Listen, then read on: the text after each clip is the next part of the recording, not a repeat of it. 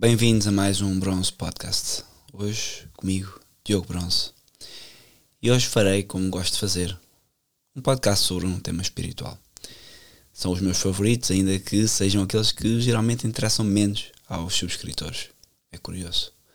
Porque, de facto, os temas da política atraem muita gente, os temas do dia a dia, da economia, ou seja, do que for. E os temas espirituais geralmente são sempre um pouco menos apreciados. Mas, no entanto, são estes que me dão mais prazer de fazer para os nossos ouvintes e também são aqueles que não só os faço para quem ouve, mas também os faço para mim. Porque à medida que vou lendo, à medida que vou expondo o tema, vamos então aprofundando todos, quem ouve e quem fala, no meu caso, o tema espiritual em causa. E hoje o tema é a mortificação. Porquê a mortificação? Eu noto que é um tema muito banalizado no modernismo. Fala-se de mortificação como uma coisa muito leve ou com muita leviandade. Ainda que se fale em alguns ambientes mais neoconservadores, é algo que se fala como algo, pronto, é assim, é para fazer, é, é, uma, é uma espécie de brincadeira dentro do neoconservadorismo. Mas a mortificação, de facto, é a autoestrada para o céu.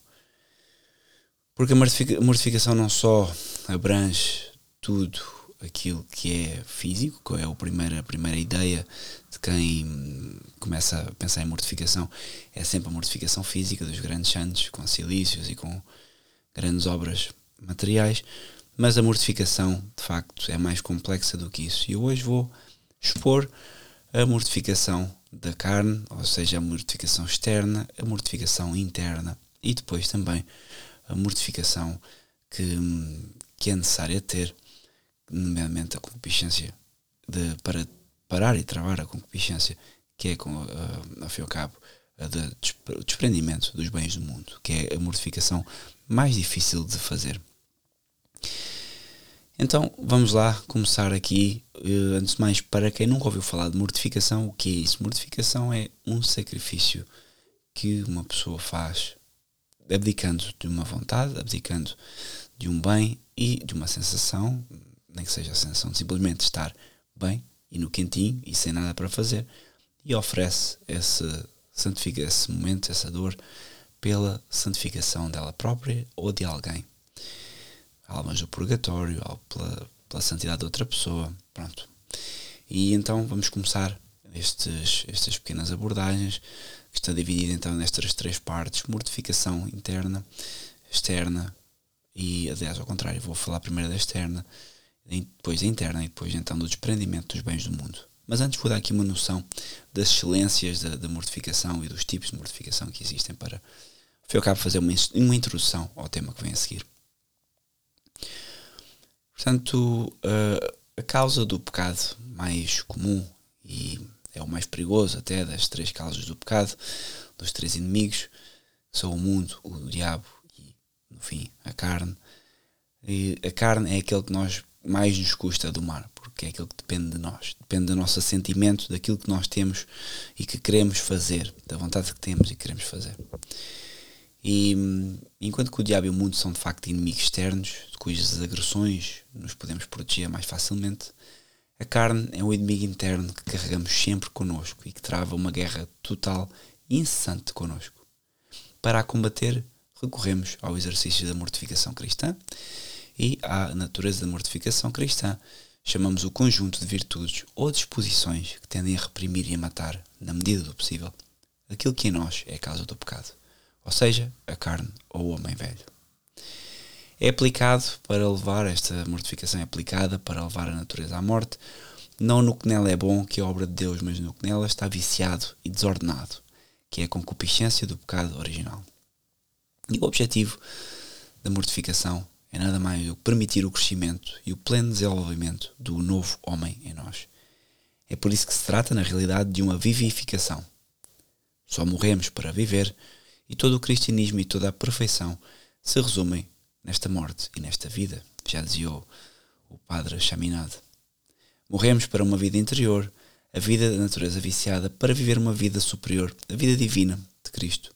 E portanto renunciamos à tripla concupiscência, ou seja, às riquezas perecíveis, os prazeres envenenados dos sentidos, as grandezas deste mundo, a fim de alcançar, no fim, a união eterna com Deus, o único bem verdadeiro, a única felicidade verdadeira, a única grandeza verdadeira.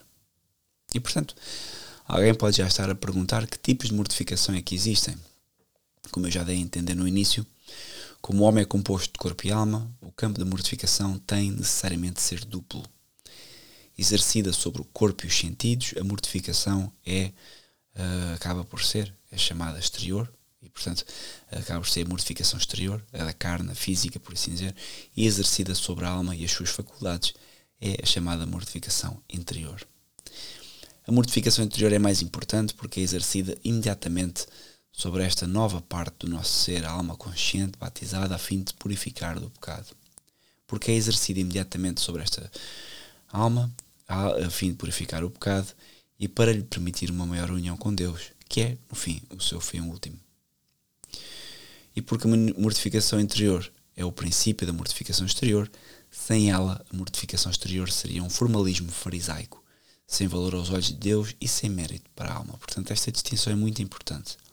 Se bem que nos grandes santos, e, e, é muito mais fácil para nós identificarmos a mortificação física como os jejuns e outras coisas como algo mais difícil, na verdade, se isso apenas for feito porque, por exemplo, dá jeito de fazer jejum porque até mantemos a linha, ou porque, temos, é, porque nos é fácil fazer jejum ou outro tipo de, de mortificação exterior, acabamos por entrar num formalismo farisaico, porque o grande objetivo, claro, é a purificação da alma a nossa ou a de terceiros.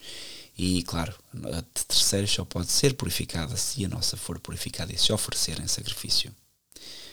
Não esqueçam nunca que o martírio é sempre esta mortificação extrema.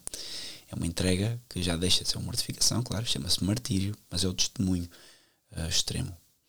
E o martírio, ao contrário daquilo que hoje se pensa, não é fugir da morte e sermos mortos numa convulsão, seja numa guerra de comunistas ou numa revolução, o martírio, como prova os grandes santos, é a entrega voluntária à morte, como fez São Paulo e hoje como fez Santo Inácio de Antioquia, que estou a gravar isto ao dia 1 de fevereiro.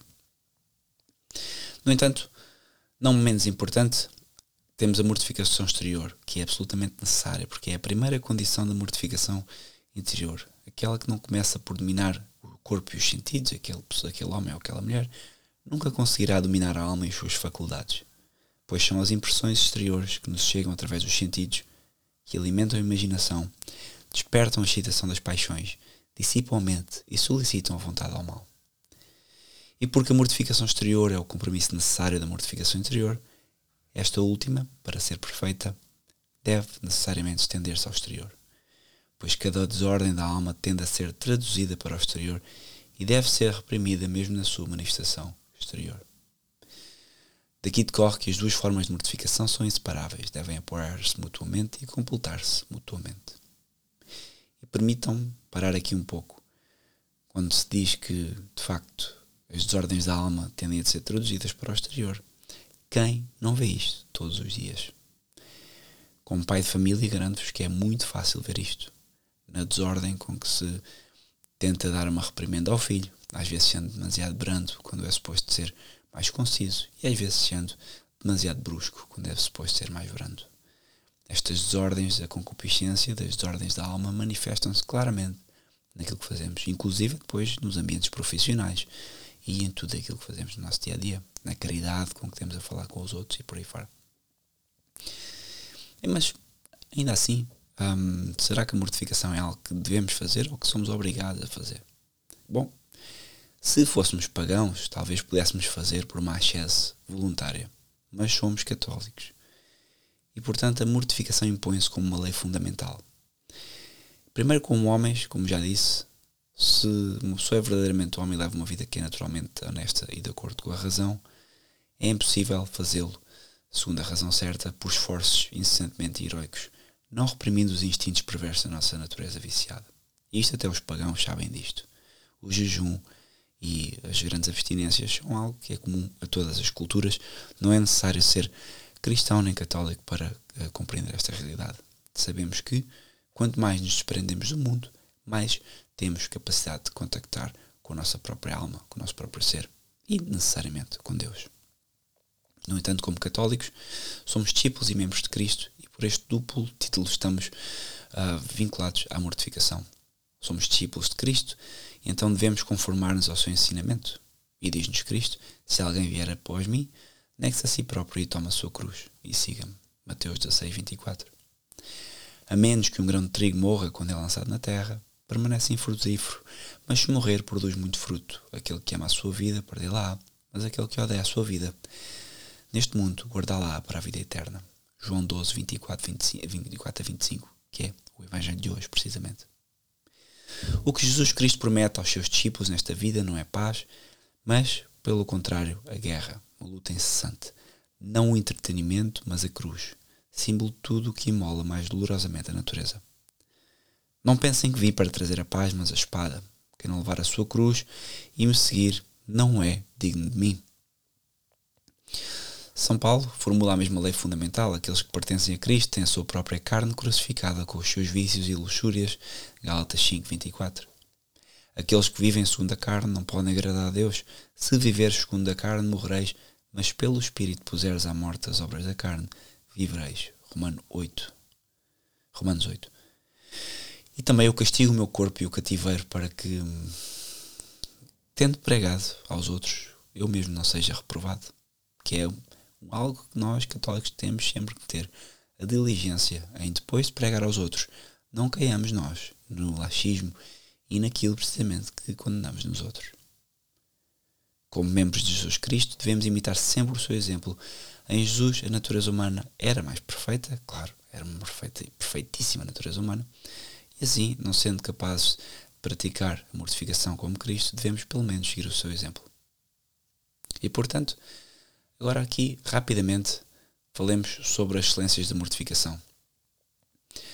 Do ponto de vista negativo, a mortificação é o grande remédio contra o pecado e as suas consequências. E do ponto de vista positivo, claro, é uma condição fundamental para alcançar a santidade.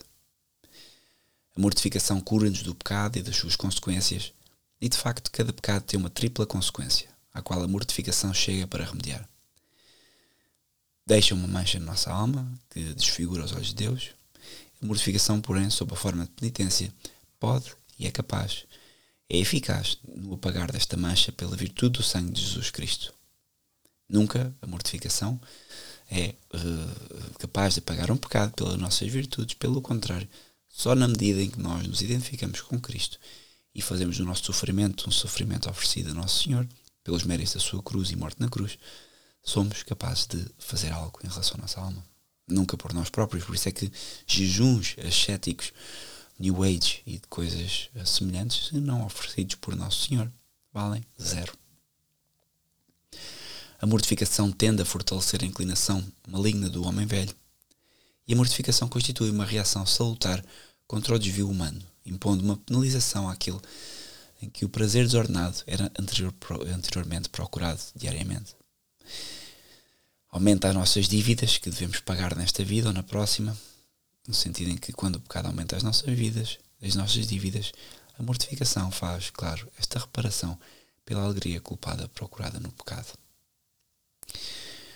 Também, em segundo lugar, a mortificação preserva do pecado no futuro, pois o exercício assíduo na mortificação submete a carne ao espírito, assegura-nos um domínio cada vez maior das nossas más inclinações e torna a vitória mais fácil para nós em momento de tentação.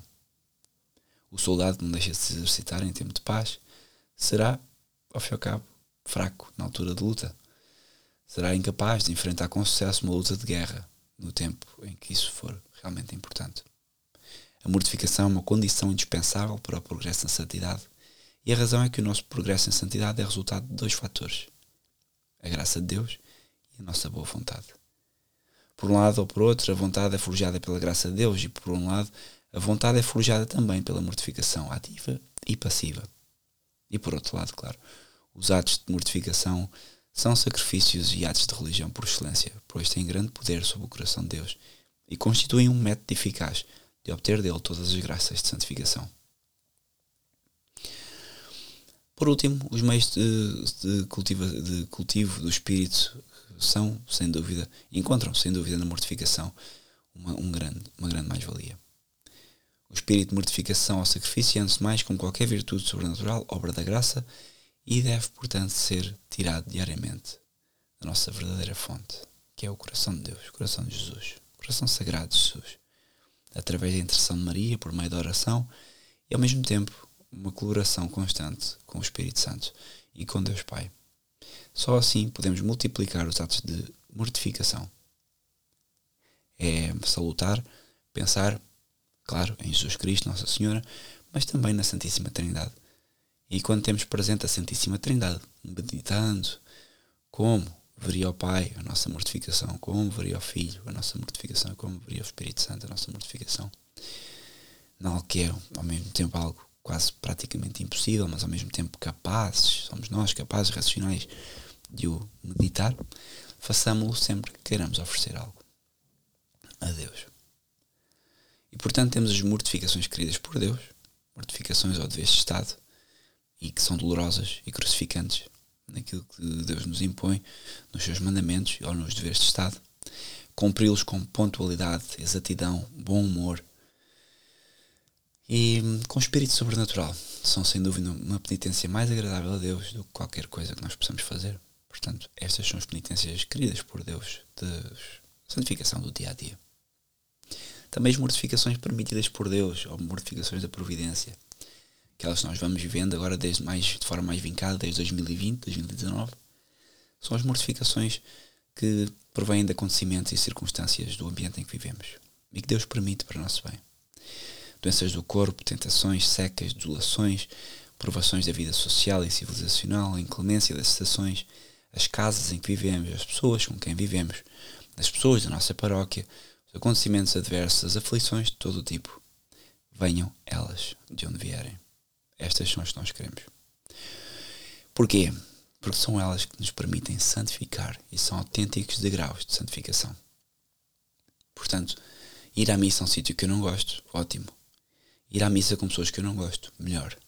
Ir à missa com um padre que eu não suporto, melhor ainda. Porquê? Porque isto tudo faz com que nós sejamos servos e discípulos de Cristo e saibamos contemplar o que realmente é importante. Claro, com isto, ir à missa a um sítio que nós não gostamos, nenhum padre não gostamos, nunca ir a uma missa modernista. Atenção, estou a falar da fé católica, ok? Não misturemos agora, não vamos entrar em, em devaneios sobre o modernismo. Aqui estou apenas a focar-me naquilo que é verdadeiramente católico. Missa de São Pio V. E, claro, sacerdotes tradicionais não acordistas. Porque, de facto, se há coisa que me gostaria, seria ir a missa constantemente e tendo a oportunidade de ir a uma missa tradicional, ir a missas celebradas em ambientes acordistas, com homilias acordistas. Isso para mim não seria mortificação, seria estupidez. E portanto, todas estas mortificações são agradáveis a Deus. E há também as mortificações de livre escolha ou voluntários, que nos impomos por amor a Deus, com vista a dominar o homem velho e associar-nos ao sacrifício de Jesus Cristo. Jejum, abstinência, guarda dos sentidos são lucrativos quando os utilizamos com discrição, com a permissão do diretor espiritual e na condição de nos ajudarem a oferecer aqueles que Deus nos envia pelo nosso meio, pelo nosso dever de Estado ou pela providência. Mas o meio, por excelência, para cultivar o espírito de mortificação é, em primeiro lugar, o de alimentar um grande amor de Deus. Uma vez que, segundo Agostinho, onde se ama não se sente tristeza, ou se sente essa mesma tristeza. É uma tristeza amada. Portanto, por um lado, o amor de Deus é sempre acompanhado pelo ódio a nós próprios, e quem não odeia a sua própria vida não pode ser meu discípulo, Lucas 14, 26, ou seja, não podemos amar verdadeiramente a Deus se odiar o homem velho, que é, em nós, o inimigo mortal de Deus. E por outro lado, quando o amor de Deus é perfeito, alcança o amor da cruz. Já dizia Santa Gema Galgani, pelos sofrimentos aprendemos a amar. Chegaremos a cruzes de amor para Deus se, através de uma fé viva, aprendermos a ver nelas a mão de Deus que nos oferece ou impõe a cruz como testemunho de predileção do seu amor. É isto que temos que ter em mente. O testemunho nós temos que dar é que o sofrimento é, sem dúvida, seja ele qual for o sofrimento, Seja ele porque temos muitos filhos, seja ele e nos dá dor de cabeça, seja ele porque não temos filhos nenhums e queríamos ter, seja eles porque somos temos uma determinada deficiência ou insuficiência física e não queríamos ter. Tudo isto são coisas que nos fazem santificar. E acabam por ser, claro, até ao fim da nossa vida, o nosso calvário, que sem o qual nós dificilmente nos salvaríamos, imaginem, sem, uh, com o qual nós dificilmente já nos salvaríamos. Portanto, imaginem, sem o mesmo. Quanto mais faremos nesta vida, com Jesus e Maria, por Deus e pelas almas, mais felizes ficaremos com eles no céu. E isto é impossível de explicar aos pagãos. Não dá. Quem pode compreender esta fé? Ninguém. Quem pode ouvir isto? Já diziam os discípulos quando Cristo lhes dizia estas coisas. Mas quer dizer, quem é que pode ouvir esta doutrina? Ninguém. Então, vamos então à mortificação externa, que é a primeira condição de mortificação interior e detenhamos nela, mas especialmente a guarda dos sentidos na modéstia cristã e nas penitências aflitivas. Estes três estão ordenados a travar um combate decisivo contra a concupiscência da carne, que é desenfreada no mundo, perseguindo os prazeres carnais com uma veemência que varre e destrói tudo no seu caminho. Honra, dignidade, fortuna, saúde, caridade, religião e bem-aventurança eterna. Vejam-se que é tudo aquilo que nós hoje vemos que está corrompendo a nossa sociedade. E não teremos uma sociedade equilibrada enquanto estas mesmas coisas, honra, dignidade, fortuna, saúde, caridade, religião e bem-aventurança eterna, não forem recuperadas para o tecido social. E, portanto, muito uh, glorificaria a Deus que as pessoas fizessem mortificação externa pelo seu próprio país também. Primeiro ponto, a guarda dos sentidos. A mortificação à guarda dos sentidos é condenada, é ordenada, desculpem, para controlar a atividade dos sentidos externos. São os órgãos materiais do conhecimento sensível. Eles recebem as impressões das coisas externas e apresentam-nas à inteligência que a partir delas abstrai as suas qualidades inteligíveis. Estes sentidos são cinco, já sabemos: visão, audição, olfato, paladar e tacto. Visão é o sentido que percebe as coisas sensatas a partir do ângulo da cor e da forma. A audição é o sentido que percebe coisas sensatas sobre o aspecto do som. O cheiro, por sua vez, percebe o cheiro sensato das coisas. O paladar é o sentido que percebe os sabores e, claro, o toque percebe as sensações agradáveis ou desagradáveis das coisas. A necessidade de mortificar estes sentidos externos reside no facto de serem todos grandes caminhos de alma e os grandes transmissores de pensamentos e sentimentos. Portanto, dependentes de tão bem ou mal guardados, são como se fossem portas abertas ou fechadas à maioria das tentações e dos pecados. Estas mortificações têm três vantagens e estão ao alcance de todos. Não apresentam inconvenientes para, para a saúde e são de grande eficácia para o dano espiritual. E, portanto, tínhamos esta prática de guardar os sentidos. Uma vez que Deus deu ao homem os sentidos para o ajudar na sua tendência para conhecer a verdade, a mortificação não consiste em suprimi-los, mas antes, pelo contrário, santificá-los, subtraindo-os dos maus objetos a que estão desordenadamente inclinados após o pecado e propondo-lhes objetos bons e virtuosos, de acordo com a natureza de cada sentido. E assim, vamos pela mal guardada visão. Esta, se for mal guardada, especialmente para os homens, torna-se uma fonte de dissipação para o espírito e o coração que destrói a vida interior. Torna-se uma fonte de tentação de pecados contra a virtude da pureza. Homens que pareciam ser uma virtude inabalável caem por não aguardarem. Mortificar a visão significa proibir os maus olhares, perigosos e indiscretos, renunciar a espetáculos vãos e inúteis, fontes de distração e dissipação, não só filmes, na internet, mas também coisas na rua, certas maneiras de vestir. E, claro, é impossível não deixar de ver certas desgraças nas cidades e por onde passamos, mas façamos o esforço, não negociado, de olhar para o chão ou para outra uh, paisagem qualquer. Santifiquemos tudo pela pureza da intenção, fixando os olhos em objetos que excitam antes a piedade e o amor de Deus, imagens religiosas e crucifixos, e aprendamos a abençoar e amar o Criador, o que muitas vezes, uh, claro, implica indireita os nossos olhos implica ordenar os nossos olhos e endireitos ao mesmo tempo. O ouvido mal guardado dá à alma a influência do discurso mau, perigoso ou indiscreto, do qual muitas vezes se segue no mundo.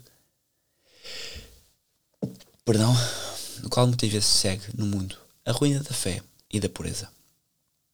Entre os cristãos, a ruína da caridade fraterna e o respeito pela autoridade, que são os dois princípios fundamentais da vida e harmonia de uma paróquia comunidade. Mortificar os ouvidos implica evitar correr atrás das notícias do mundo e das conversas de pura curiosidade. E evita também, se calhar nos tempos que correm, ficarmos com sensações apocalípticas tudo o que ouvimos. Preocupemos em antes em ordenar o pouco que temos na nossa vida. Às vezes noto pessoas a tentar, a perguntar um Diogo como é que vamos fazer, pode estar lá uma guerra, a Rússia vem aí. E a minha preocupação é, mas o vosso lar está ordenado, a vossa família, o vosso trabalho, rezam, têm os básicos no sítio, porque antes de nos preocuparmos com guerras e coisas que não podemos evitar, convém preocupar-nos com aquelas que podemos evitar. Mortifiquemos os ouvidos para as coisas vãs. E santifiquemo-los emprestando à escuta da palavra de Deus, qualquer um que seja uh, a conversa que nos ajude a santificar. Ouçamos antes as missas, ouçamos antes a oração do terço e a música santa nos dirige o pensamento a Deus. O olfacto, claro, é o menos perigoso dos sentidos, no entanto, uma delicadeza deste, excessiva deste sentido favorece a sensibilidade e a mundanização e faz bem fazer certos sacrifícios inerentes a certas obrigações que nós temos. Talvez qual é o grande objetivo de usarmos perfume quando vamos trabalhar? Porque é que muitas vezes em casa estamos de pijama, estamos de fato de treino e depois quando vamos para o trabalho vamos perfumados? Portanto, é preciso ter noção do, dos verdadeiros motivos por trás daquilo que nos leva a apurar o, o, o olfato. O olfato pode ser mortificado para suportar, por suportar com paciência e alegria tudo aquilo que na vida familiar ou social ou no cumprimento de certos Estado desagradam ao olfato. E aqui, quem é pai sabe perfeitamente que há imensas coisas que desagradam ao olfato. Ou é uma fralda por mudar, ou é uma casa de banho onde, com três filhos, já nesta altura, vai xixi atrás de xixi e cocó atrás de cocó. Desculpe o termo, mas é o termo que um pai tem que usar. E, e chega uma altura que uma pessoa já, já se torna imune, praticamente. mas faz, mas claro, faz, precisamos do tempo para, e, e, muitas vezes não apetece e não se faz as coisas com um dom sobrenatural, mas devíamos fazê-lo. A mortificação do gosto, e este é para mim, gera o vício da gula, que é a falta de moderação no comer e beber, um dos vícios mais comuns da pobre humanidade. A fim de mortificar o sabor é necessário evitar as formas gerais de gula, que são comer fora da época, comer em excesso ou avidamente, e o comer fora da época é por exemplo, nós aqui em casa fazemos um esforço de só beber sumos e beber vinho ou comer coisas melhores só em dias de festa. E portanto, comer fora da época pode ser uma boa forma, não comer coisas extravagantes fora da época pode ser uma boa forma de santificação. Comer em excesso, avidamente, ser levado pelo descontentamento sobre a comida. Também aceitar voluntariamente os jejuns e abstinências impostos pela Igreja, ou por outras mortificações semelhantes, tal como comida mal preparada ou temperada, falta de algo, comida que não seja do gosto da pessoa e, portanto, finalmente transformar numa refeição, numa obra de santificação, recebendo a comida como um presente que Deus nos dá através de Maria e consagrando diante de ao serviço exclusivo de Deus o crescimento da vida que se obtém através da comida. Por último, o toque é um sentido particularmente perigoso porque, claro, se estende a todo o corpo e porque não mortificado leva diretamente aos prazeres da carne e tudo o que leva ao vício impuro e, portanto, leva à preguiça, ao medo, do esforço e da fadiga. É aquele que nos custa mais exercitar, mas é aquele que se calhar devíamos incentivar mais.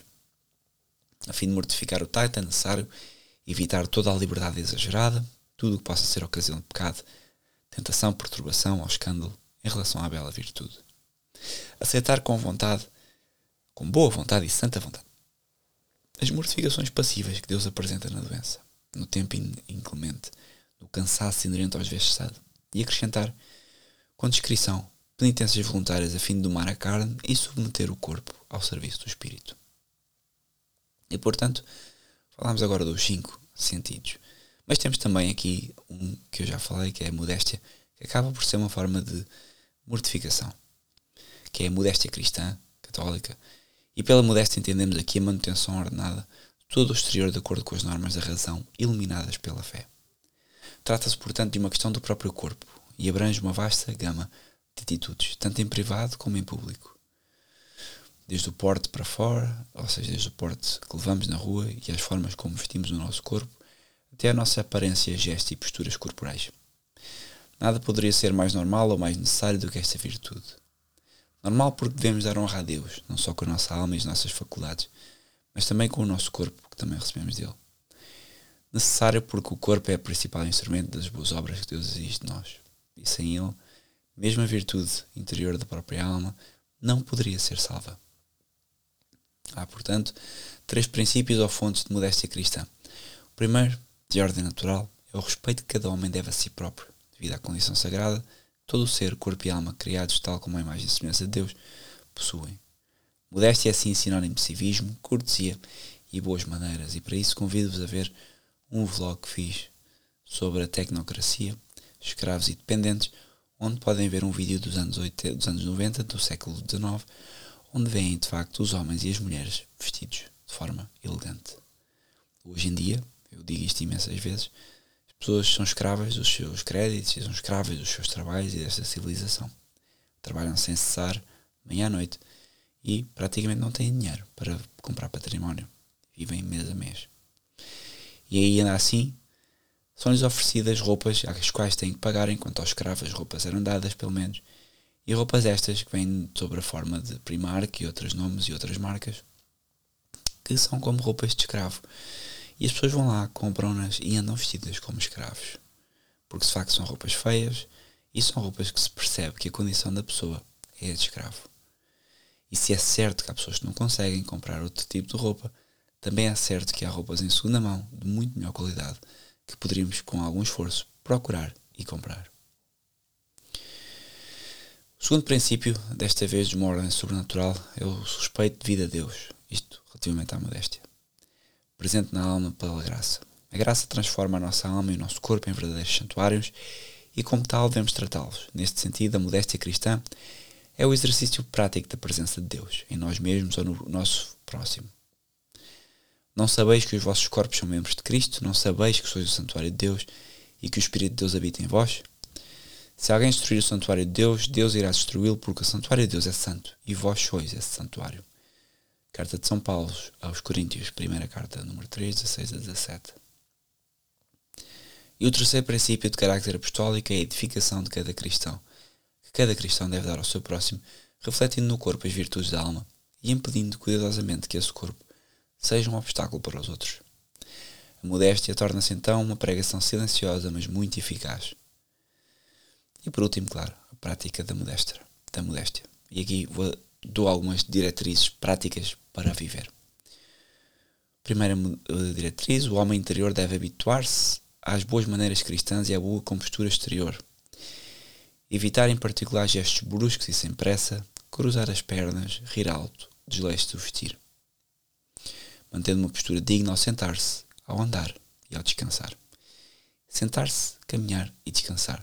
Coisas bem básicas que nós podemos fazer com uma postura católica. E novamente vejam este vídeo onde eu pus uma colorização, um vídeo colorido de 1890 e vejam como andavam os homens na Escócia. Uma imagem muito visível dos homens a andar. Todos andam com uma postura reta, todos andam sem se balançar, todos andam com um porte que já não vemos hoje em dia. E, e é impressionante como isto é tão diferente, não é? Mas enfim. Para as senhoras, hoje, especialmente difícil, a modéstia, têm uma inclinação natural, especialmente para mostrar a sua beleza e exibir os seus corpos, uma vez que Deus deu às mulheres a beleza corporal como um atributo especial. Contudo, após o pecado original, as formas corporais das mulheres são mais insinuantes do que dos homens, o que as obriga a escondê-las mais forçosamente do que as dos homens por meio do vestuário e compostura pessoal. Que se recorda aqui que, além do propósito de defender o homem da inclemência dos tempos e da doença, Deus atribuiu ao vestido de cobrir e vigiar o corpo de forma digna e de esconder as suas formas adequadamente para que ele não seja objeto de tentação para os outros. Aqui também, pais, vocês têm uma, uma delicada função de inspirar a modéstia nos vossos filhos, especialmente nas vossas filhas, cuidando do seu vestuário, do seu comportamento e das maneiras com que mostram aos outros. Ainda que, por exemplo, os vossos filhos, e aqui dou o caso, muito, uma tentação muito grande em casa, os filhos hoje acordam e não vão sair.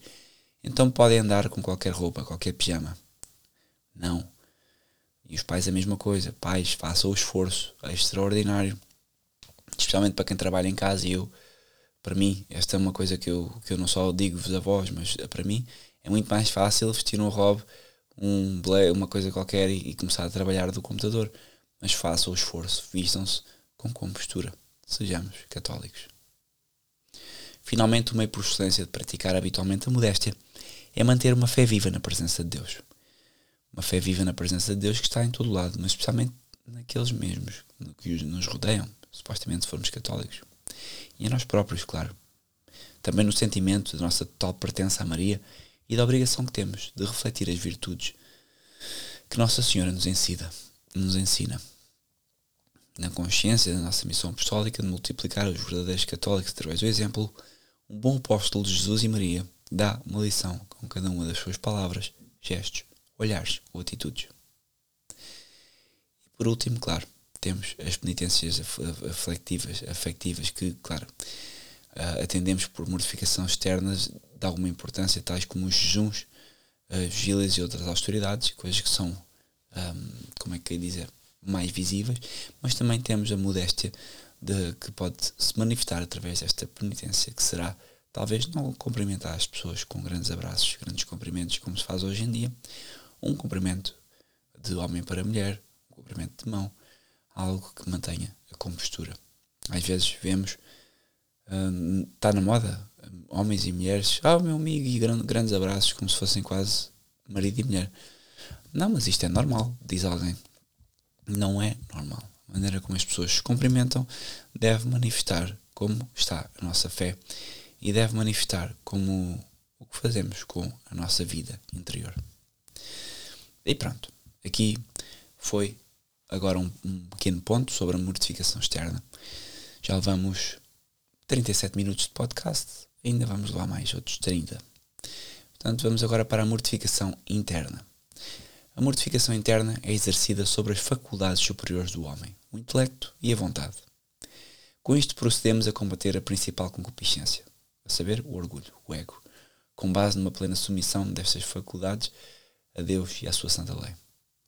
Primeira é a natureza, e a primeira coisa a mencionar é a natureza do entendimento. A compreensão é a faculdade de pensar, raciocinar, julgar à luz da verdade, a fim de nos orientar para o nosso fim. Podemos considerar isto de dois pontos de vista. Uma bastante especulativa, como a faculdade de saber, ou seja, perceber, relacionar e conservar o conhecimento da ordem natural e sobrenatural. E a outra bastante prática, na medida em que é movida pela vontade de consentir, julgar ou decidir, afirmar ou negar.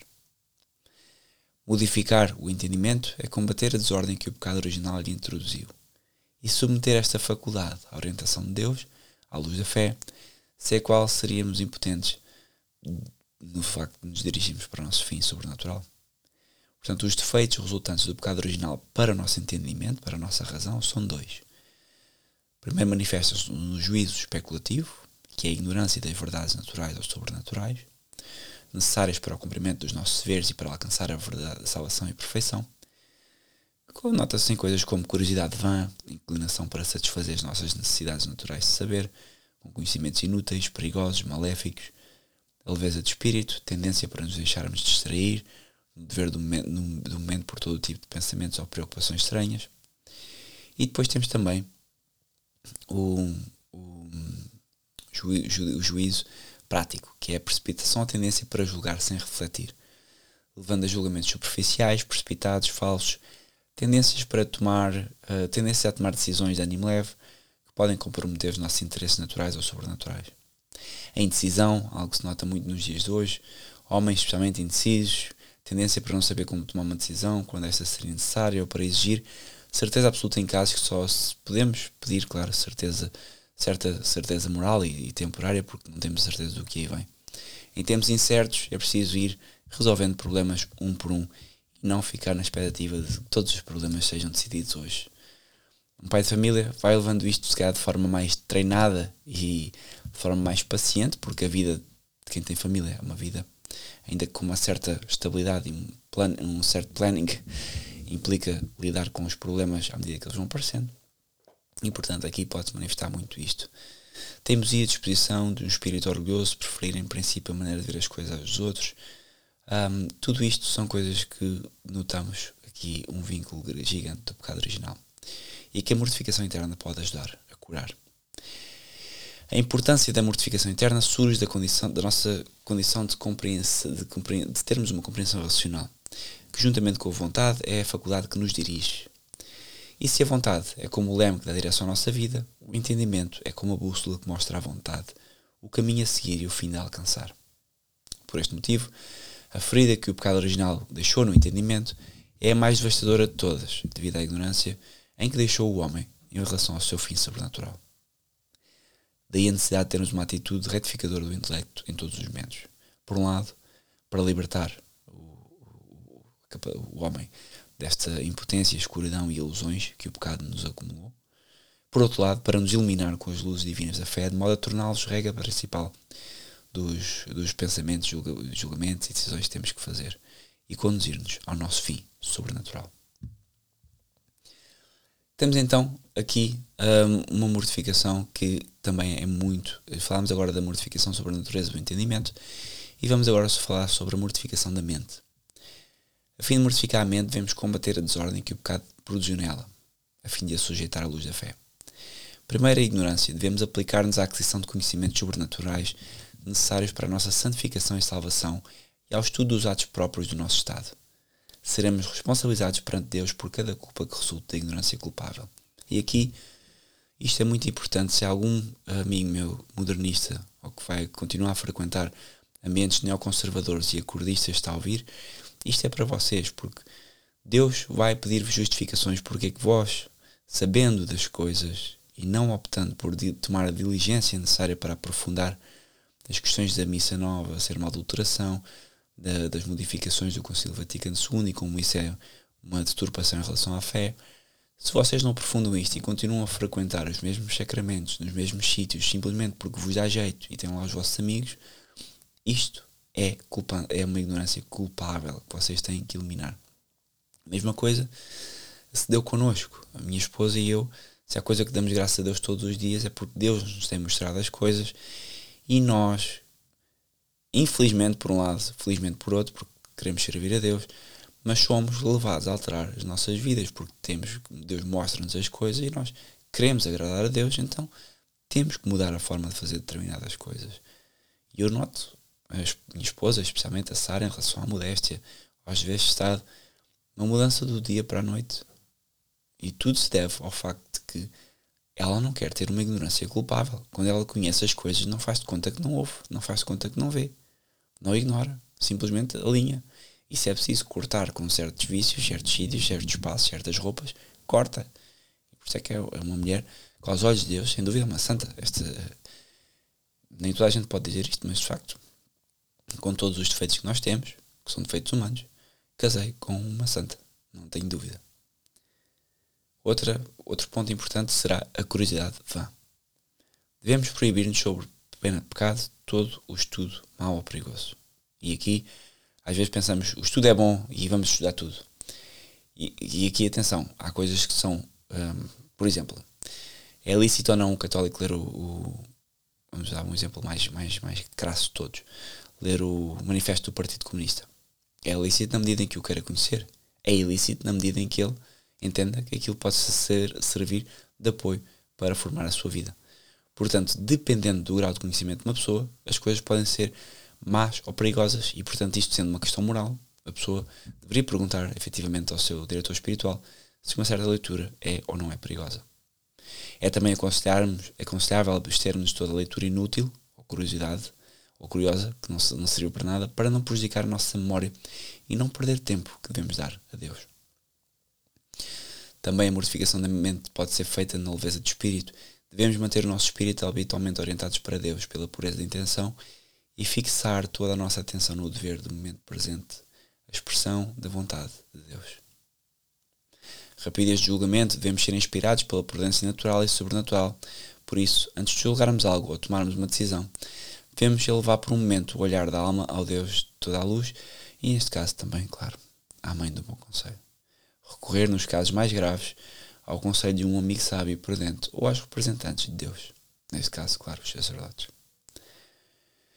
E a indecisão, como já mencionei, deve elevar-se a razão por um momento um, a Deus e Maria, com o desejo sincero de conhecer e refazer apenas e fazer apenas a sua vontade, refletir de acordo com o tempo disponível e a importância do assunto e, finalmente, decidir sem hesitação a favor da opção que tem as razões mais ponderosas. Agindo desta forma, qualquer que seja o resultado, estamos certos de agir de acordo com o Espírito de Deus. Portanto, agir, mas agir como Deus nos pede que, que, queira, que deveria ser para agir. Isto nota-se em tudo. Uma casa que é preciso comprar, um emprego que é preciso mudar. Às vezes ficamos atraídos por coisas vãs, mais ordenado, mais conforto na casa. Mas será que aquela casa não vai aproximar de Deus? Estou mais perto de uma missa tradicional ou mais longe? Estou mais perto da natureza ou mais longe? Estou mais perto daquilo que é melhor para os meus filhos ou mais, ou mais longe daquilo que é melhor para os meus filhos? Então, isto é importante termos em consideração. E por último, sexto ponto, teimosia. Mortificar a teimosia, e para é preciso que isto seja cultivado diariamente. Uma simples fé nas diretivas da Igreja e uma humilde docilidade para com aqueles que têm a tarefa de nos dirigir é um, já um cultivo de contra a teimosia.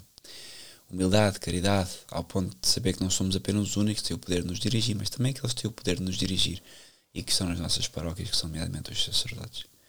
Mortificar as nossas opiniões pessoais em assuntos de livre discussão, assim como o interesse da paz o exija. E isto nota-se muito a teimosia.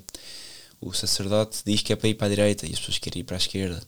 O sacerdote, com a sua autoridade e com todos os seus defeitos, ninguém duvida que tenham defeitos, um, diz vamos fazer, vamos fazer isto de uma maneira e as pessoas querem fazer de outra. Ou pessoas que criticam os sacerdotes em assuntos que são de, de defeitos pessoais ou que são coisas pessoais do sacerdote, que não vão nem contra o direito canónico, nem vão contra aquilo que a igreja nos pede. Portanto, é, é, é surreal que isto aconteça, mas são pessoas que, ao fim e ao cabo, mesmo na tradição existem e que são como que modernistas disfarçados de pessoas católicas. Porque, ao fim e ao cabo, contêm tudo aquilo que o modernismo tinha, especialmente nota-se mais nas mulheres, não é? as mulheres são sempre mais, uh, tal como no modernismo, querem sempre mais participar e fazer valer a sua voz. As mulheres hoje em dia esqueceram a sua posição e, portanto, as mulheres do modernismo, quando vão para a tradição, querem à mesma um, a sua, o seu protagonismo, querem à mesma ser uh, quase um sacerdote auxiliar. E isto é um defeito que tem a ver com a teimosia, que tem que ser mortificado. E digo, claro, especialmente as mulheres, porque noto que os homens nisto são mais equilibrados.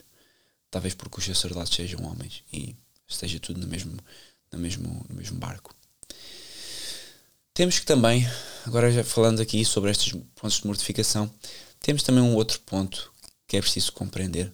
Falámos sobre a natureza do, do entendimento, sobre a necessidade de mortificar a mente e agora falamos sobre a natureza da vontade. A vontade é a faculdade através da qual procuramos o bem conhecido pelo entendimento. É uma faculdade cega em si mesma, pois precisa de ser iluminada e orientada pela inteligência. A vontade tem um entendimento como guia, e nós já vimos gente com muita vontade mas que fazem sempre tudo mal.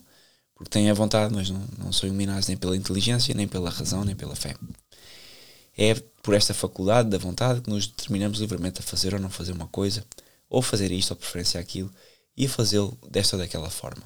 E portanto, às vezes é necessário mortificar a vontade. E uh, isto implica mortificar a vontade uh, daquelas, daquelas pessoas que têm muita vontade de começar coisas novas, fazer coisas novas, mudar coisas novas e talvez os, os sanguíneos, os, os clérigos se identifiquem mais com isto, é preciso mortificar a vontade, que é curar a desordem que é introduzida do pecado original, claro, como todas as desordens, e submeter à vontade de Deus a primeira regra toda a vontade razoável. A desordem da vontade manifesta-se de duas formas principais. A vontade própria, a primeira é a vontade própria, uma independência da vontade, que consiste em querer agir de acordo com os seus próprios caprichos, independentemente da vontade de Deus e dos seus representantes. E segundo, fraqueza e inconstância de vontade, em que a vontade, tendo perdido o controle absoluto sobre as faculdades sensíveis, se deixa facilmente desviar do dever, ou seja, do cumprimento da vontade de Deus pelo impulso das suas próprias paixões e inclinações viciadas, e pela, claro, influência dos incentivos externos, que neste momento no mundo são muitos. Daí a necessidade de um duplo trabalho de retificação em relação à vontade. Um, a fim de submeter totalmente a Deus a vontade através da conformidade com o seu bom prazer divino, e o outro a fim de reforçar a sua autoridade em relação às faculdades inferiores até que as submeta inteiramente. Portanto, neste caso, submeter a vontade àquilo que Deus quer e depois submeter as faculdades interiores do homem àquilo que, uh, que nos convém. E portanto, a questão da natureza da vontade é um ponto muito pequeno, mas é muito importante que nós tenhamos isto presente, um, porque, claro, um, não há forma termos esta vontade ordenada Porque o que, é, o que é que custa? Para quem se converte há pouco tempo, sabe isto? Nós temos vontade de. Ou nós sabemos temos de fazer uma coisa, mas falta-nos a vontade. Temos vontade de fazer uma coisa, mas não é aquilo que Deus nos pede. E as duas agulhas estão desalinhadas. E ao fim e ao cabo, a nossa, nossa grande mais-valia e aquilo que nós queremos como católicos é alinhar estas duas agulhas. Que a vontade de Deus seja uma e que nós queiramos esta agulha. Mas alinhar isto é bem difícil. E claro, um, é bem difícil no nível macro, em todo, se pensarmos em todas as nossa, toda a nossa alma, em tudo o que temos que fazer, mas depois também no nível micro, naquilo que é cada defeito que nós temos. Porque nós parece que corrigimos uma coisa e alinhamos uma agulha da nossa vontade com a vontade de Deus, mas depressa depois desalinhamos no outro lado. Portanto, é um trabalho de uma vida. Os santos alinham melhor esta agulha do que a maior parte de nós, mas também têm que lutar contra, contra ela. E portanto a mortificação da vontade é a forma mais perfeita de abnegação. Em primeiro, porque o seu efeito negativo é matar a vontade própria, que é o elemento constitutivo de todo o pecado, que é essencialmente um ato da vontade própria, contrário à vontade de Deus, e o seu efeito positivo é conformar a nossa vontade em tudo à vontade de Deus, como eu estava a dizer, condição essencial de toda a santidade. E depois, porque, claro, a vontade é a faculdade que governa como rainha e senhora sobre todas as outras faculdades da alma e sobre todos os sentidos do corpo, e portanto governá-la significa governar bem o nosso ser, a fim de manter tudo sob a lei de Deus. portanto, para mortificar a vontade, é preciso estabelecer-se que naquilo que, ou preciso fixarmos os pés naquilo que Santo Inácio e São Francisco de Sales chamam a santa indiferença. Consiste em ficar indiferente a tudo, exceto ao que sabe ser a vontade de Deus. Ou, por outras palavras, só ao que Deus quer, porque o que Deus quer é aquilo que nós devemos fazer. E portanto, vamos aqui pôr aqui alguns pontos, mas posso já dizer, só querer o que Deus quer, se é isso que nos é manifestado pela vontade de Deus como significado dessa vontade, e se isso nos for manifestado, claramente há pessoas que não sabem o que é que Deus quer e perguntam, e às vezes é preciso discernir de forma mais clara, mas eh, se Deus nos faz discernir, significa que possivelmente a nossa vontade está no ponto. Nós temos vontade de servir a Deus. E isso é um bom sinal. Quando alguém fala em discernir sobre algum tema, boa. A pessoa quer fazer algo. Mas convém que depois, claro, este discernimento seja feito com regras, com os mandamentos da igreja em mente e com os seus, os seus superiores em linha, o diretor espiritual, e com as inspirações necessárias da graça. E, portanto, isto é um fator bem importante que eu queria salientar. Em segundo, uh, mortificar a vontade também, porque é o que Deus quer. É o ato mais perfeito ao qual tenderíamos, pelo motivo desordenado da nossa própria vontade, deixarmos, deixaríamos com o tempo de ser desagradáveis a Deus e dignos do céu, porque se eh, porque o primeiro defeito de vontade, claro, é a independência. E, e, corrigindo a independência, a vontade, corrigimos a independência, e corrigindo a independência, corrigimos toda a nossa fraqueza excessiva e a nossa inconstância. Porque o que é que é, ao fim e ao cabo, o grande uh, não servirei de Lúcifer? É uma vontade em desafiar, uma vontade em ser independente e não se submeter a Deus, que é o, o grande pecado dos dias de hoje sermos todos independentes, sermos todos, ao fim e ao cabo, um, no fundo, o que está por trás disso tudo da independência é uma fraqueza e inconstância. Porque queremos uma coisa hoje, amanhã queremos outra. E à pessoa católica, o que nos é pedido é constância. Desde o momento em que somos batizados até a nossa morte. Constância, rumo a Deus e esta santa indiferença que os santos mencionaram atrás. Portanto, a vontade a todo custo, com uma, com uma tenacidade e perseverança que supera qualquer obstáculo externo e repugnância interior, tem, temos que ser uh, uh, capazes de alcançar pela repetição e intensidade dos atos da vontade para que possamos agradar a Deus. E pela invocação, claro, incessante da graça. Aqui dá muito jeito para dobrar a vontade um, a oração diária, porque não há de ser todos os dias, há, há de gostar, temos coisas para fazer mas conseguimos dobrar a vontade nestas pequenas coisas, da oração diária, no terço temos que rezar, oração da manhã, da noite, ângelos, podemos então um, fazer tudo em conforme, em conformidade com aquilo que Deus quer e podemos dobrar a nossa vontade àquilo que Deus quer, é o melhor acima de tudo. Portanto, do que foi dito, decorre que a conformidade com a vontade de Deus é a perfeita mortificação cristã. Pode ser definida como uma submissão e concordância amorosa total e cativante da nossa vontade em tudo o que Deus nos expõe ou nos permite. E assume duas formas. Primeiro, conformidade da ação, através da qual fazemos o que Deus quer é conforme, é, e conforme a vontade divina. como, e isto consiste na obediência filial, algo que Deus nos ordena diariamente, quer exteriormente pelos seus mandamentos, pelos seus superiores, quer interiormente pelas inspirações da graça, devidamente controladas e sancionadas pelo diretor espiritual, e em segundo lugar, conformidade da aceitação pela qual queremos o que Deus faz. É conformidade com a vontade divina, de bom prazer e consiste no abandono filial, na submissão a todas as coisas da providência divina. É baseado, no, é baseado este princípio no, no de, de fé que nada acontece sem vontade de Deus, ou seja, se o seu comando ou permissão, e pode ser praticado em três graus diferentes, com resignação e com suma conformidade e com obrigação. Portanto, resignação, conformidade, obrigação. Ao fim e ao cabo, estes são os três pontos que aquela agulha da nossa vontade tem para se alinhar. Ou fazemos as coisas com resignação, porque temos que fazer, sem murmurar e sem repugnância, como nos diz o Evangelho, e um, fazemos as coisas com conformidade, também como nos diz o Evangelho. Ele me ordenou, levanta-te, vamos embora. E também um, com, uh, com, com uma obrigação, ao fim e ao cabo, chega uma altura em que uh, há uma certa obrigação da nossa parte, criados é mais semelhança de Deus. E se não fizermos, somos, claro, a obrigação é nossa, se não fizermos, somos condenados com um belo presente, que é a perdição da nossa alma. Portanto, pomos isto e suponho que, que aqui ficou claro o que é, que é a mortificação interna, o que é, que é a mortificação externa. E agora vem o meu ponto favorito, aquilo que eu queria falar. Até, aliás, eu quando comecei a pensar em fazer este podcast, eu queria só falar disto. Que é desliga, o desligamento, o desprendimento dos bens do mundo, que é aquilo que nos faz falta a todos, especialmente a mim, certamente, que é abandonar as coisas e não depender delas, menos depender cada vez menos das coisas. E não falo apenas num sentido, porque há quem diga que é possível ser católico e ter um jaguar. Eu duvido que seja possível ter católico, ser católico e ter um jaguar. Isto é uma visão neoconservadora. Mas, se, se pudessem pensar que era isso que eu estava a dizer, não é. O desprendimento dos bens do mundo implica necessariamente procurar a pobreza. E eu nunca li Nosso Senhor Jesus Cristo andar de jaguar. Primeiro porque não havia jaguares, mas também nunca andou de cavalo.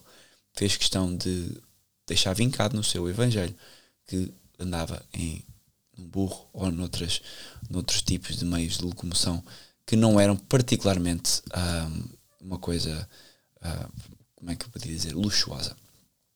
Portanto, vamos lá.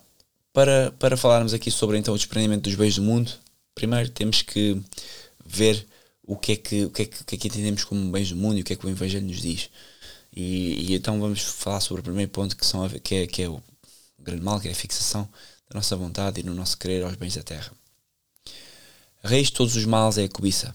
Uma, carta 1 a Timóteo 6.10 Inegavelmente a cobiça é um dos meios mais poderosos utilizados pelo diabo para perverter as almas e abafar a boa semente no coração dos cristãos. E daqui de facto advêm mentiras, enganos, roubos e injustiças e uma escala cada vez maior. Disto advém também roubos, assassinatos. Disto advém a desunião das famílias, mesmo das melhores famílias. E a que se deve esta terrível ganância? Deus colocou o homem à cabeça da criação visível e deu-lhe o direito de dispor dos produtos e frutos da terra para as suas próprias necessidades. Por conseguinte, cada homem tem em si uma inclinação natural e o direito de se aproximar, de certa medida, dos bens temporais que sejam necessários ou úteis para a sua manutenção e da sua família. E atenção, percebem porque é que não é possível ter um Jaguar e porque é que isto, um católico milionário, e que não há problema em ser milionário que sendo católico, mas é, há um problema em ser milionário sendo católico e usar destes bens para comprar bens luxuosos, porque de facto nós temos que precisar das coisas para ter os bens úteis para a manutenção da, da família e da pessoa. Ponto. Tudo o resto, em tudo o resto, vamos procurar a pobreza. Mas o pecado original distorceu esta inclinação legítima e transformou num caminho falso.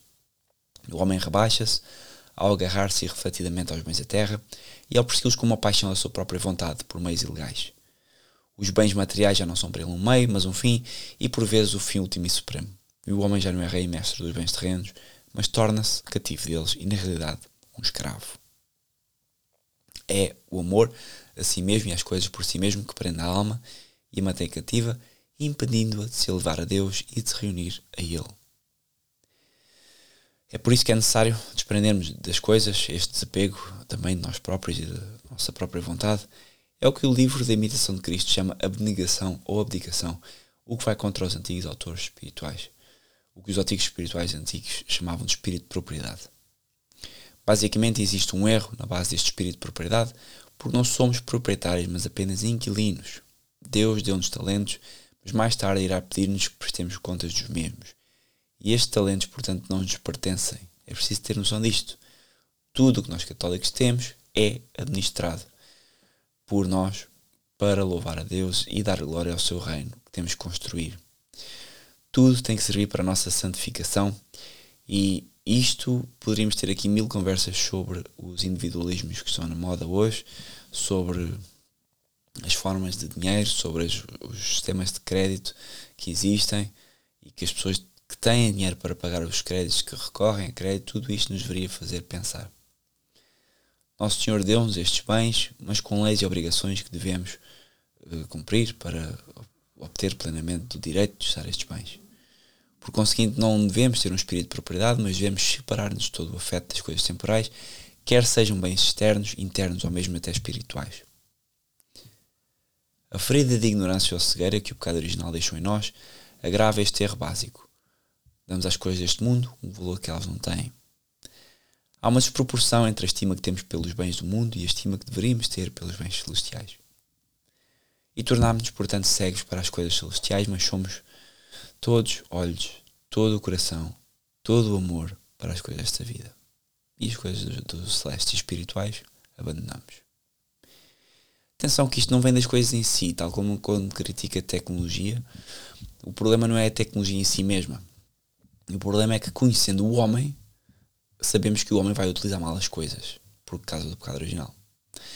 Estou a ler uma tese de doutoramento agora, do querido amigo Marcos Escobar, sobre Salazar, e li lá um, um pequeno ponto que não concordo até com, com, com a linguagem utilizada, onde se define Salazar, mas eu compreendo o porquê de utilizar esse termo, como pessimista antropológico. Portanto, Salazar é pessimista antropológico porque Salazar percebe que os homens não se vão ordenar naturalmente vão se desordenar, naturalmente. E eu duvido que isso seja pessimismo antropológico, isso é antes ser católico.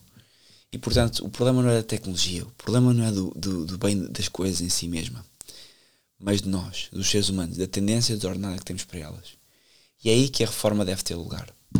Devemos desprezar as coisas da terra no sentido de diminuir a estima em que as temos, a fim de as reordenarmos para o bem eterno para o qual foram criadas. Devemos devolver o seu propósito aos bens deste mundo, para que possam ajudar-nos a alcançar o nosso fim, que não é neste mundo, é assim a vida eterna. E portanto, entramos aqui no segundo ponto, que é a necessidade de desprezar, de desprezar este mundo. O próprio Nosso Senhor, Ele próprio, quis ser o nosso modelo nesta atitude de desapego do mundo, tanto pelo seu exemplo como pelo seu ensino. Em primeiro lugar, o exemplo de Nosso Senhor, Ele não viveu como poderia ter feito rodeado de riqueza, nem mesmo de conforto. Ele quis nascer pobre num estábulo, emprestado, viver pobre na humilde habitação de um modesto e saudável artesão, morrer pobre numa cruz e despojado de tudo, e depois enterrado num túmulo que não era seu. A sua mãe e o seu pai, putativo, eram pobres.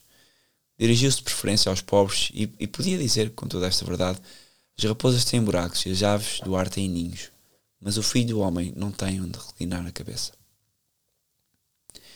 Esta esplêndida lição do seu exemplo é bem clara. Jesus quis sublinhar e resumir nos seus ensinamentos. Dedicou-lhes as primeiras palavras do Sermão da Montanha. Bem-aventurados os pobres de espírito, pois vosso é o reino dos céus. Abençoados sois vós que agora tendes fome, porque sereis saciados. E estas bem-aventuranças opôs as outras infelicidades bem conhecidas. Ai de vós que sois ricos, porque recebeste o vosso consolo. Ai de vós que agora estáis cheios, porque tereis fome. Ai de vós que agora rides porque tereis tristeza e choro. Mais ainda, mais vincadamente ainda disse aos apóstolos, como é difícil para aqueles que têm riqueza entrar no reino dos céus. É mais fácil para um camelo passar pelo buraco de uma agulha do que para um homem rico entrar no reino de Deus.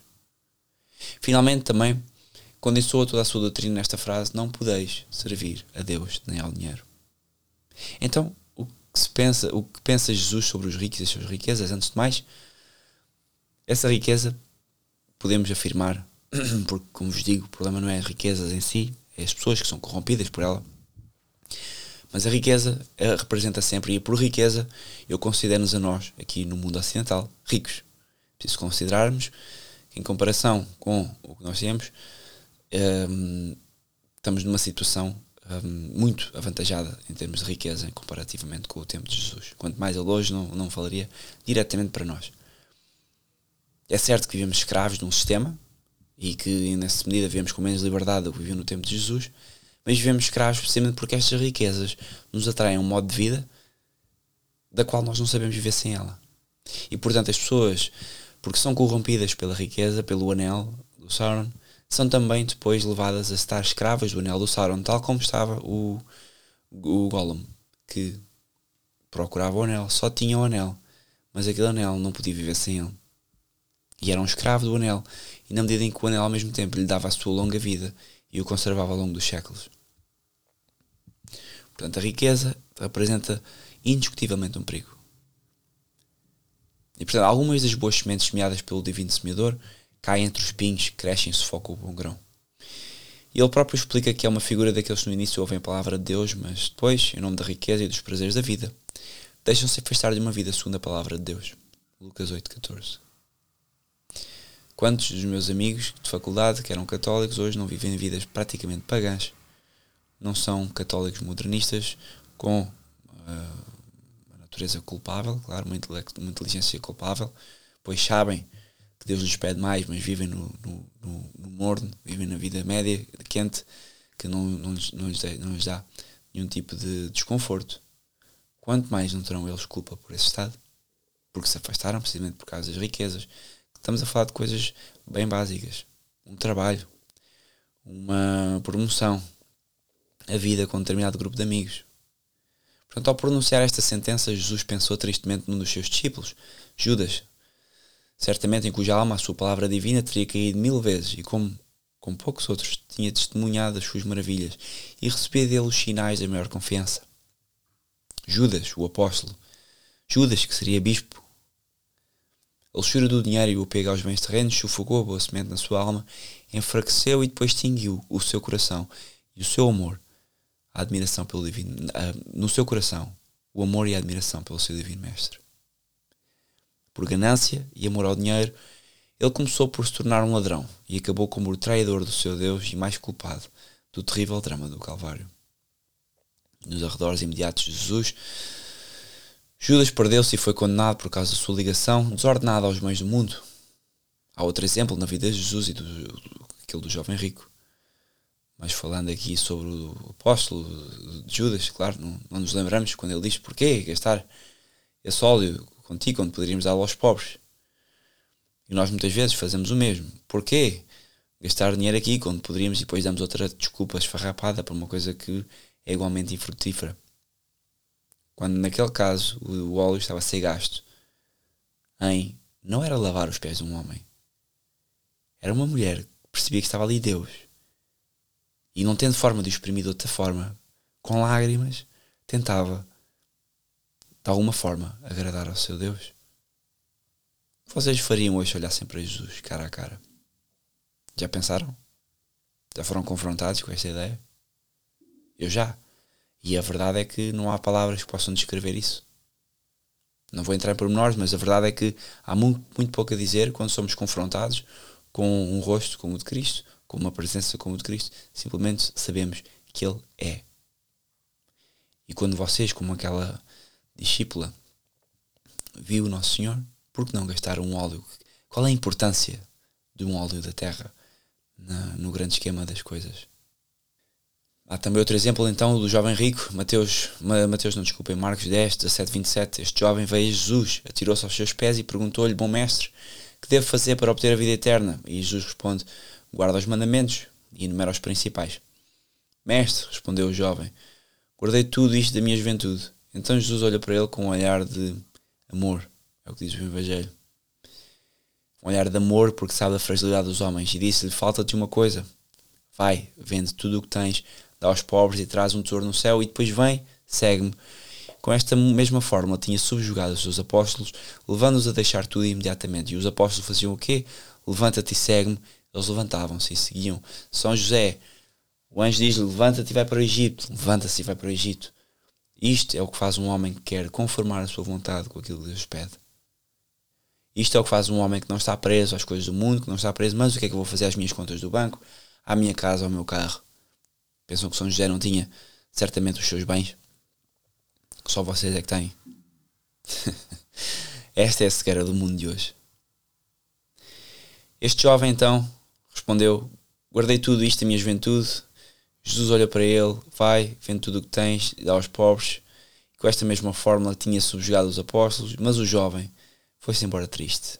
E diz o Evangelho: porque tinha muitos bens. O mal não está nos bens, o mal está nas pessoas, porque temos um bocado original. E ter bens é, é estar a tentar a alma. É que é, isso é como eu. Eu gosto imenso de comer. Não há nada que me dê mais prazer, não é o ato de comer em si. Não há nada mais que me dê mais prazer do que estar uma tarde toda com amigos, a grelhar carne, a beber cerveja, e, ou uma feijoada, e a beber um bom vinho, em conversas amenas com amigos, a fumar um bom cachimbo. Mas se eu fizer disto a minha vida, se eu deixar que isto me prenda, se eu tiver todos os dias uma feijoada e uma grelha acesa, vocês podem, eu posso vos garantir que a minha vida espiritual vai para o fosso. O apego aos bens terrenos tinha privado Cristo de um discípulo, de um apóstolo. Talvez outro São João, é preciso não esquecer isto. Este jovem podia ter sido um décimo terceiro apóstolo. Podia ter sido o São Matias, que vinha substituir mais tarde Judas. Mas não, foi-se embora porque tinha muitos bens. Portanto, o ensino dos apóstolos não é diferente.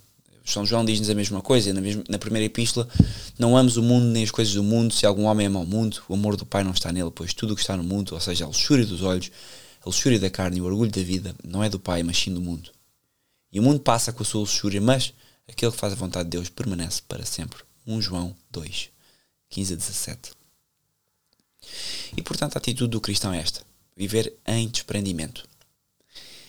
E agora vocês dizem-me, sim, mas é possível, os neoconservadores, especialmente de uma certa ordem judaizante aqui de Portugal, que por acaso teve um belo papel por, precisamente por ser uma ordem judaizante e estar ligada a inúmeras famílias ligadas à banca que praticam a usura e vivem de forma, como é óbvio, uh, tranquila com esse pecado, que, que, que é um pecado. Um, um, católico não pode ser um banqueiro, pura e simplesmente, nos dias de hoje. Mas notamos isto que este desprendimento é possível. É possível andar de ter um chofer e andar de motorista e ter um jaguar e ter uma mansão de todas as maneiras feita. Não é possível. Não é possível. Vocês podem ter e ser católicos e ir à missa, mas a vossa vida espiritual vai para o fosso. É, tão, é certo, não há aqui, não há aqui grandes, grandes, é, é, é assim, para vocês fazerem isso, tinham que ter uma educação, tinha que já havido uma, tinham havido uma família onde este desprendimento fosse algo natural. E era por isso que nós tínhamos uma monarquia. A monarquia, sem dúvida, que fazia a administração do território tinha que viver nesta, neste, neste grande tormento de desprendimento constante, de serviço aos outros. Mas onde é que está a monarquia hoje? A monarquia foi precisamente pervertida por isto, pelos bens do mundo. Então não vamos aqui andar com ilusões que vocês podem ter. Vocês não podem ter, porque vocês o que vão fazer é exatamente cair nos mesmos pecados que os vossos pais e que os vossos, que os vossos avós. Vivamos então um desapego real, a fim de evitar o terrível perigo que o apego aos bens deste mundo coloca às nossas almas Devemos estar vigilantes para não nos deixarmos levar pela correnteza e sermos animados por um grande espírito de desapego manifestando-o no nosso modo de vida. A resposta mais simples e radical ao convite de Cristo, ao desapego das Escrituras, é, claro, abandonar o mundo e os seus bens enganosos para abraçar a vida religiosa, na qual se leva uma vida de pobreza e se jura o direito de possuir bens, de, se abdica o direito de possuir os bens temporais. Pelo menos ao livre uso e disposição facultativa desses bens. E se isto não é possível, como quem tem vez estado ou já casou, como será o caso da maioria da maior parte dos católicos, então cabe-nos lutar no mundo como soldados corajosos contra o espírito maligno. Portanto, antes de mais nada, evitemos cuidadosamente a mais pequena injustiça. Nem todos os preços são justos, nem todos os lucros são lícitos, aquilo que já tinha falado. Nada de mentiras e fraudes na nossa compra e venda. Quem se aventura em negócios com todo tipo de truques fraudulentos perde-se. Evitem as profissões de risco. Um católico hoje em dia há certos sítios onde não pode trabalhar. Para além de sítios manifestamente imorais, certamente um católico não deve trabalhar na banca, pelo menos se diretamente estiver responsável por emprestar dinheiro. Um católico não deve trabalhar em algum tipo de negócio que saiba que o seu padrão comete algum tipo de fraude ou crime. Porque em breve, se o fizer, não saberá também sair deste crime, nem terá força para reparar as injustiças praticadas. Não tentemos também ficar ricos a todo o custo. Façamos o nosso dever, trabalhamos para a família, cuidemos dos nossos negócios, mas sem esforçar para acumular riqueza.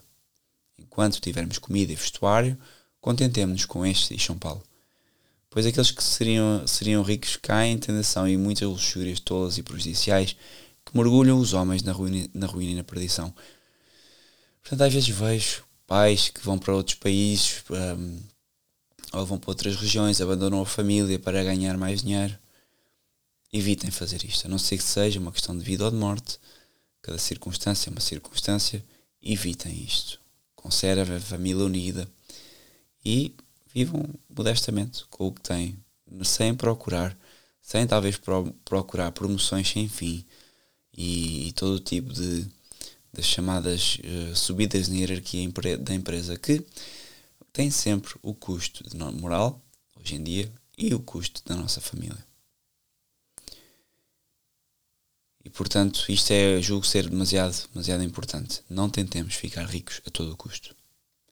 Se Deus nos envia bens temporais acima das nossas necessidades, ajudemos também o nosso vizinho indigente. Demos aos pobres generosamente, demos-lhes com amor e respeito, apoiemos os padres, as obras piedosas, as missões. E despojemo-nos de tudo o que é supérfluo, não sigamos nisto, claro, um, a prudência do mundo, pois que é insensato para o mundo, para o, o mundo já é insensato. E muitas vezes ainda nos começam com grandes ensinamentos de prudência, mas não deixes isto, não deixes aquilo. Hoje em dia é muito complicado pedir conselhos a pessoas que não são católicas porque não estão a decidir com base naquilo que Deus quer para nós. E, portanto, muito cuidado com, com isto. Não sigamos também a prudência no mundo nestes conselhos quanto às riquezas. Jesus diz claramente: Não guardeis para vós tesouros na terra. Mateus 6,19. Não vos preocupeis com o amanhã, pois o amanhã preocupar-se-á consigo próprio. Cada dia tem o suficiente do seu próprio mal. Isto diz-nos Mateus em 6,34. E portanto vamos evitar toda a preocupação intencional com bens temporais. Podemos e devemos tratar os nossos assuntos com cuidado e interesse, mas devemos deliberadamente pôr de lado todo o cuidado e toda a ociosidade intencional para não sufocarmos a boa semente de Deus nas nossas almas. Jesus também nos pede isto em termos um pouco mais encantadores, por assim dizer. Não esteja ansioso pela sua vida, pelo que vai comer, nem pelo seu corpo, nem pelo que vai vestir. Olhai as aves do ar. Elas não semeiam, nem ceifam, nem se reúnem em celeiros, e o vosso Pai Celeste alimenta-as. Não sois vós mais do qualquer de, de, de mais valor do que elas? E por que se deve preocupar com o vestuário de alguém? Olhai para os lírios do campo, como crescem, não são tecidos nem enfiados, mas digo-vos que nem mesmo Salomão, em toda a sua glória, se vestiu como uns deles. E é verdade. Pois Deus assim veste a erva do campo, que hoje é amanhã é tirada ao forno, que hoje é e amanhã é tirada ao forno, não vos vestirá muito mais, portanto não fiquem ansiosos, dizendo o que vamos comer, o que vamos beber, o que vamos vestir. Pois dá ao teu Pai Celeste o que é dele, e o teu Pai Celeste saberá também do que precisarás em todas as coisas. Isto aqui como uma pequena lição minha.